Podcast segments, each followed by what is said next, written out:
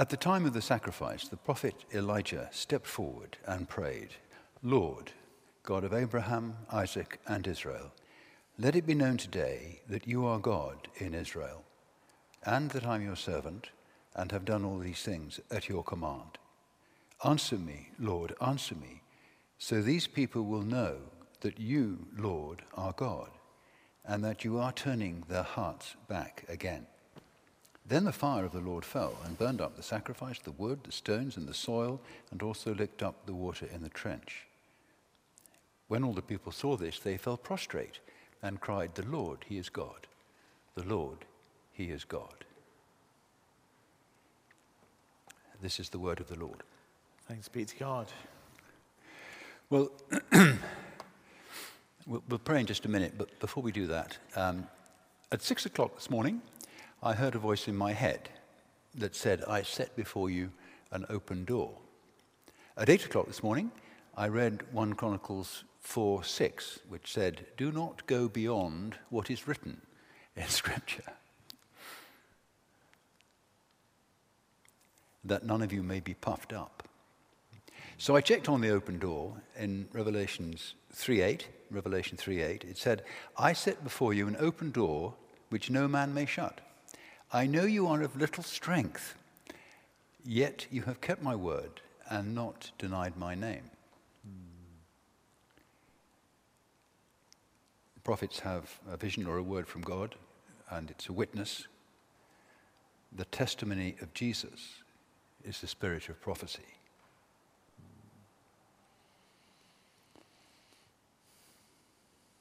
I also read Revelation 4:1. I saw a door standing open in heaven. Come up. And so John goes up and he joins worship with the creatures, the angels, the seven spirits of God. So it struck me that the matter of prophecy is, in part, a witness to Jesus. And part of it should lead to worship. Revelation 19:10 The testimony of Jesus is the spirit of prophecy. So will you pray with me the prayer of Elijah? Now if you've closed the book you're in trouble, aren't you? Page 360 and verse 36 bottom of the left-hand side. Pray it out loud together shall we? Lord, God of Abraham, Isaac, and Israel, let it be known today that you are God in Israel, and that I am your servant, and have done all these things at your command. Answer me, Lord, answer me, so these people will know that you, Lord, are God, and that you are turning their hearts back again. You can substitute Bath or Birmingham or Britain or whatever you like for Israel. Because where we are is where we're speaking and living. So this is about being formed by the Spirit, the ministry of a prophet here and now. And I now find that I can't read any of this, which is a relief to some of you. It's, prophecy is one of the five, uh, fivefold ministries set out in Ephesians 4.1. thinking about prophets here and now, what are prophets like? Prophets pray. We've prayed together the prayer of this particular prophet at Mount Carmel, at this great challenge to the people to renew the covenant and turn back to the Lord. And what happened? The fire of God did fall on the sacrifice. The people did fall on their faces. And there was change. They rounded up the prophets of Baal. So there's witness, there's a response, and there's change. And that seems to be at, at, the core of most of what I've been reading.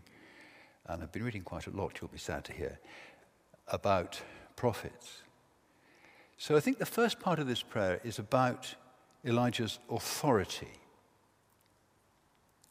And the same thing happens with Elisha when he takes over, that he wants something to happen. He asks for a double helping of the spirit of Elijah, the eldest son's portion, and he whacks the Jordan with Elijah's cloak, and the Jordan parts, just as it had for Elijah, in the presence of himself. So he gets assurance that he is now God's prophet, in the sight of the sons of the prophets on the other bank of the river. So they, they see that the spirit of Elijah now rests on the spirit of Elisha. So it's a bit about being accredited by God. And in Acts 2 22, Peter says, Jesus himself, a man accredited to you by many wonders, miracles, and signs, which God did among you through him. And the second half is about the purpose, really, that the people should understand. They're in a covenant relationship which they've messed up. They've forgotten it. And they need to rediscover that, who God is, and that He is answering, turning their hearts back to Him. So it's witness by the prophet, it's a turn back by the people, and then it's change resulting from that. And that's what I think builds up the church. That's what equips Elijah or Elisha for ministry, that accreditation. So, how do we know that God has spoken to us and that we're to pass it on prophetically? Perhaps it's a call or a vision like Isaiah. Perhaps it's a burden to speak like Ezekiel, who went in bitterness and anger in my spirit with the strong hand of the Lord upon me, overwhelmed for three days. Perhaps like Samuel, it's a voice uh, in the night, and he needs advice from the priest to understand what to do in response and to understand it. He had a very difficult prophecy to give, didn't he? Confirming somebody else's prophecy to the very person who was encouraging him that his death and the death of his sons and the loss of his office and the loss of his family office as high priest was going to be gone. And it turned out, just as he prophesied, and worse still, the ark of the Lord falls into the hands of the Philistines. God's presence, the symbol of God's presence, departed. That's a pretty tough prophecy to give first time up. And Eli helped him with it. It's extraordinary. There may be some spiritual experience which encourages us, a word, a vision. And if we receive it, is it from God? And who's it for if it is? Is it for me or is it for everybody else? I had two stories lined up to tell you about that, but in the light of the Corinthians passage this morning, I'm not going to tell you. So the test might be something like these Is it consistent with Scripture? Is it consistent with what we know of God? Does it fit with the incarnation of Jesus Christ, Son of God, Savior? Because 1 John 4 says that um, test the spirits. Spirits who acknowledge that Jesus Christ has come in the flesh are of God. If they don't do that, they're not. That, the last part's the summary. And then again, the testimony of Jesus is the spirit of prophecy. What's it got to say about him, certainly in the current age? Best test before delivery. It's a bit like a car. Does it glorify God or does it glorify man? Test it. Prophets in the Old Testament and in the New Testament and the church ongoing age, um, if it's different from the New Testament, the prophets spoke mainly to God's people, to the people of God, not, not exclusively. Sometimes prophets spoke to foreigners. In the Old Testament, Joseph, uh, uh, Jonah, Elisha, Elijah, Daniel, Nahum, Obadiah all spoke to, spoke to foreigners. But in the New Testament, Jesus spoke both to disciples, both to the people, and to some foreigners.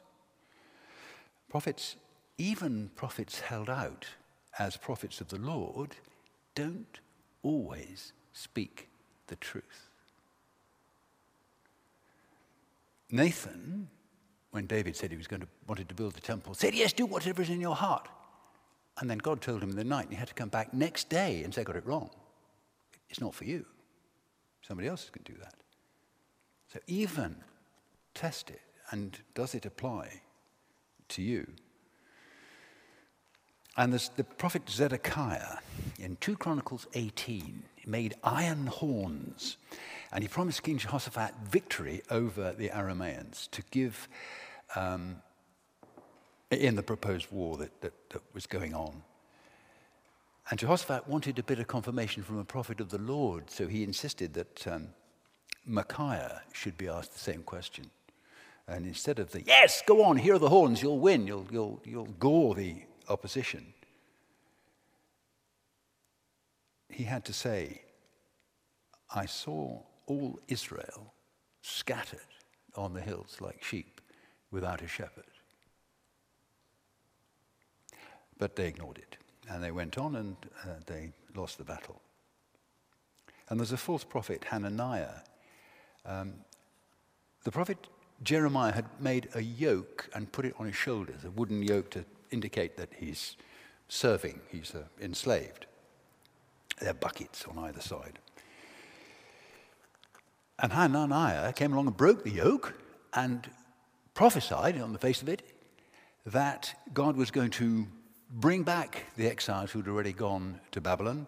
Uh, Jeremiah having been saying that God was raising up um, Nebuchadnezzar in order to be his servant to execute judgment on the people because they'd turned away from God and turned to other idols. And Hananiah were saying, no, no, no, it's right. Um, within two years, all the articles from the temple will be returned and we'll be able to have uh, sacrifices again and restore the relationship by that means. And Jeremiah breaks, um, well, Jeremiah tells Hananiah that Hananiah is prophesying rebellion, and God has not told him to say that, and it's not true. And incidentally, you'll die within a year. He died within seven months. And Jeremiah demonstrates in chapter 28, verse 9 when the word of the prophet comes to pass, it will be known that the Lord has sent that prophet. It's the same argument as Deuteronomy 18. And so Jeremiah then goes on and sends his famous letter to the exiles, warning them of 70 years in exile and comforting them with instructions how to live, keep faith with God, that God has a plan and is in control. Knowing in advance what's going to happen can be very comforting and help us to cope when things go, go badly. And Elijah prays that God will reveal himself as God to his people and call them back to himself. And they cried out, The Lord, he is God. Do some parts of the church of God, the church militant here in earth, sometimes need a voice to say, something like that. We like to think that other parts of the church do. I can remember here, um, Colin and Helen Mounsell went to the church in Ethiopia, the Orthodox church there, in order to try to bring a focus on Jesus and to uh, put scripture in the place, place of ritual. And there were others who went to the Russian Orthodox Church, tried to, to do the same thing. But what about here? Do we ever think we have a word for somebody else. Prophets like Elijah call for a renewal of the covenant relationship when God tells them to, not just as a sort of uh, practice. I can remember in April 1975 uh, uh, a meeting where I was told of a great outburst of prophecy and of wonders in Cambodia just before the fall of Phnom Penh and the Cambodian Civil War where the Americans intervened. That burst of prophecy and of wonders, I think, prepared the church there for life under a communist regime of for Pol Pot, where if you had glasses, you must be an intellectual, and if you were an intellectual, you had to be killed. Preparing the church for a life under persecution. God's real, God's present, God's in control, and He has a purpose. When Jesus warns Peter that Peter is going to deny him, he says, But when you turn back, strengthen your brothers and sisters. You will turn back. There is a purpose. That equips a man to cope with the difficulty. So prophets don't always bring welcome news. Often they have to explain a judgment on God's own people. Isaiah, Jeremiah, Ezekiel, Zechariah, Samuel's first prophecy. Even Jesus, Matthew 23. Oh, Jerusalem, Jerusalem, the city that kills the prophets and stones those who are sent to it. How often would I have gathered you, children, together as a hen gathers her brood under her wing? Ah, oh, we love that, don't we? But you would not. See, your house, the temple, is left to you empty, desolate. It's like Ezekiel's prophecy of God leaving the temple, Ezekiel 10. I tell you, you will not see me again until you say, Blessed is he who comes in the name of the Lord. I think that was fulfilled within about a week, and then again in AD 70, and will be fulfilled again when the Lord returns. And he also prophesied the destruction of his body, destroy this temple, and in three days I'll rebuild it, and his resurrection. Very clear from John 2 and all the way through the rest of the, of the, the Gospels. But what about, what about a bit later on? Are there any other prophets a bit later? Agabus, Acts 11. He foretells by the Spirit that there's going to be a terrific famine, terrifying famine, terrific, in the time of Claudius, that happens. And so the, the church, forearmed with this and equipped as a consequence of the prophecy, gather together a collection, send it by Paul and Barnabas to Jerusalem, and they, they take it. Why? Well, because the saints in Jerusalem had sold all they had and had everything in common and looked after the poor. They were going to be particularly hard hit by a famine when the price of food goes up. No idea what the price of a donkey's head would be, but nevertheless, that was equipped and able. So those saints in Jerusalem were still able then to build up the body of the church. So prophecy does exactly what it says on the tin in Ephesians 4. So Paul takes another gift to Jerusalem later on in Acts 21.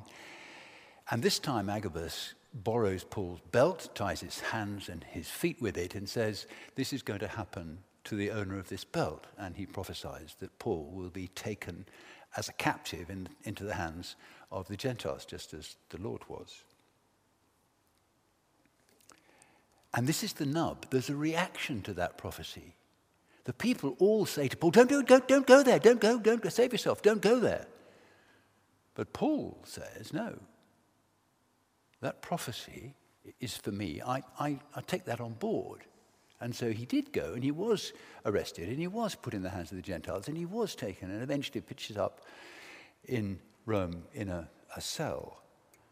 How did that equip Paul? Well, he was equipped because he heard in advance that it was going to happen. So he didn't panic. And was he used at all, Paul, having fallen into the hands of the Gentiles? Well, just a bit. Preaching, teaching, making disciples, even in Caesar's household. Writing, writing quite a lot, uh, quite a lot of, of word, which is now regarded as part of the canon, the Word of God. And we're still equipping, no, we're being equipped by that today for the building up of the church. Authentic prophecy is not democratic, it's theocratic. Popular acceptance is not necessarily a mark that you've got it right in delivering something as a prophet. And it's not always to enable us to escape.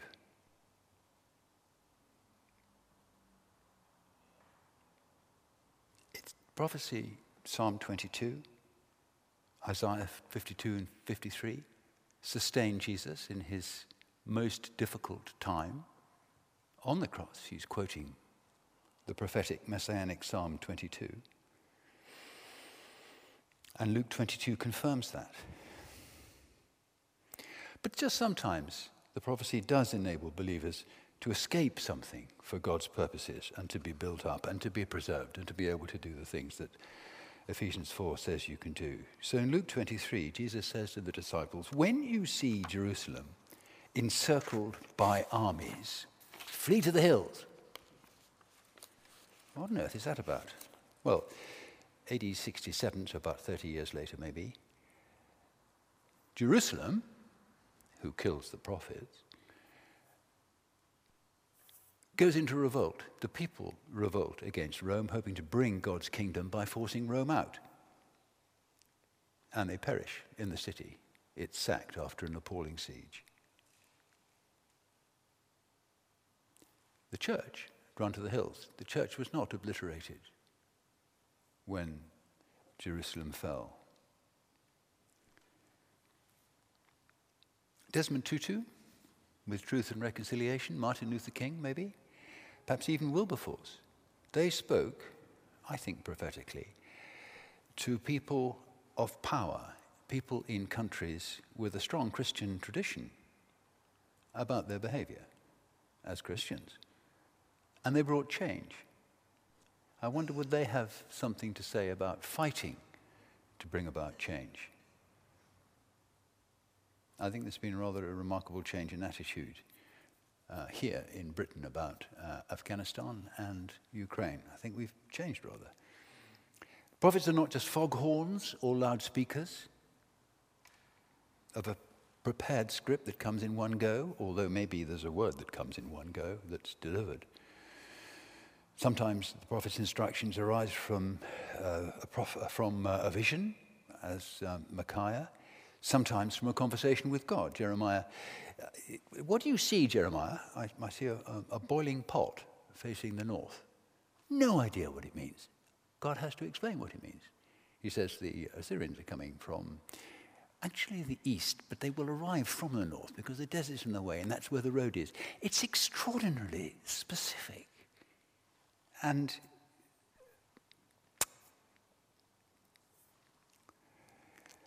Sometimes it's from Scripture. When uh, Elijah went first time to Ahab, he's not described as a prophet, and it doesn't say, God said, say this to Abraham, uh, to, um, sorry, Ahab. So where did he get it from? Got it from Deuteronomy 11, where, Jesus, where God explains very clearly through the prophet Moses that there's a connection between the, the people's serving God and turning to Him and rain, and the land, the earth, bringing forth its fruit. So he wanders along, comes straight out of nowhere, and says to the king, It's not going to rain until I say so. Pretty much. Show yourself to Ahab again, says God, and I will send rain on the earth. So he shows himself to Ahab, sets up the challenge for the prophets of Baal at Carmel, and God does respond. He says, Go show yourself to Ahab again. Elijah goes, and God sends. He sends ravens, he sends a widow, he sends fire, he sends rain. Not all on the same day, but he does. He sends the things that the prophet has said are going to happen and that, that he will need. And James 5 17 says this Elijah was a man with a nature like ours. He prayed fervently that it might not rain, and for three years and six months, it did not rain on the earth. Seven rainy seasons, no rain. And then he prayed again. This is after the confrontation, after the fire had come. He kneels and he prays and he prays and he prays and he sends his servant and he prays and sends his servant. And God sent rain. This cloud like a man's hand comes up, and before you know it, there's a deluge, and he has to. He gets to Jerusalem sooner, no Samaria, sooner than Ahab does, because uh, he runs, and Ahab's in a chariot gets bogged down. What I really wanted to talk about was 2 Chronicles 19 and 20, but there isn't time. Please read 2 Chronicles 19 and 20. It contains a prophecy that we love to quote. Don't be afraid of the battle. It's not yours, but God's. You won't need to fight. Stand firm and see the salvation of the Lord. And go out tomorrow. The Lord will be with you. We love that, don't we? All you have to do is pray and God do everything. And he did. The enemy fought each other and disappeared. But there's a bit more, and this is the bit. Jehoshaphat's been attacked by Moab and Ammon and the Arameans. And he's afraid, and he seeks God. He prayed and he called for the people to do the same, and they did. We don't know what to do, our eyes are on you. And the Spirit came on Jahaziel. just a bloke. He's not the prophet Jahaziel. He's just a bloke who's there with everybody else, all of them, to pray and fast and seek God for the king and for the nation. Just a bloke like us. And he got up and said that. Don't be afraid of the battle, it's not yours. It's wonderful. We, we quote that time and time again, don't we? Whether it's really relevant or not. Jehoshaphat acts on that. He's equipped by that. He acts on that. And he says to the people, Believe in the Lord your God, and you will be established. Believe his prophets, and you will succeed. And they don't even need to fight the battle. Prophets and the others in Ephesians 4 are God's gift to his church, according to Ephesians 4. Christ, in his sovereign will, gives people to people for people. People with ministries, people inspired and enabled. In this case, prophets. For change until we reach unity and maturity. Hence Elijah's, Elijah's prayer. The one true God who reconciles people to himself and to each other and puts them in community like a body and will reconcile all things to himself in the new covenant through the blood of Christ. This may involve prophets or ministering in the prophetic if it's less threatening. Dare we open ourselves to the possibility hmm. that God might want some of us in this ministry? Dare we ask Him if He wants us? Dare we listen and see what the answer might be? Joel 2:28 doesn't rule people out. Please look all these things up. Acts 17:10. The testimony of Jesus is a spirit of prophecy. Amen.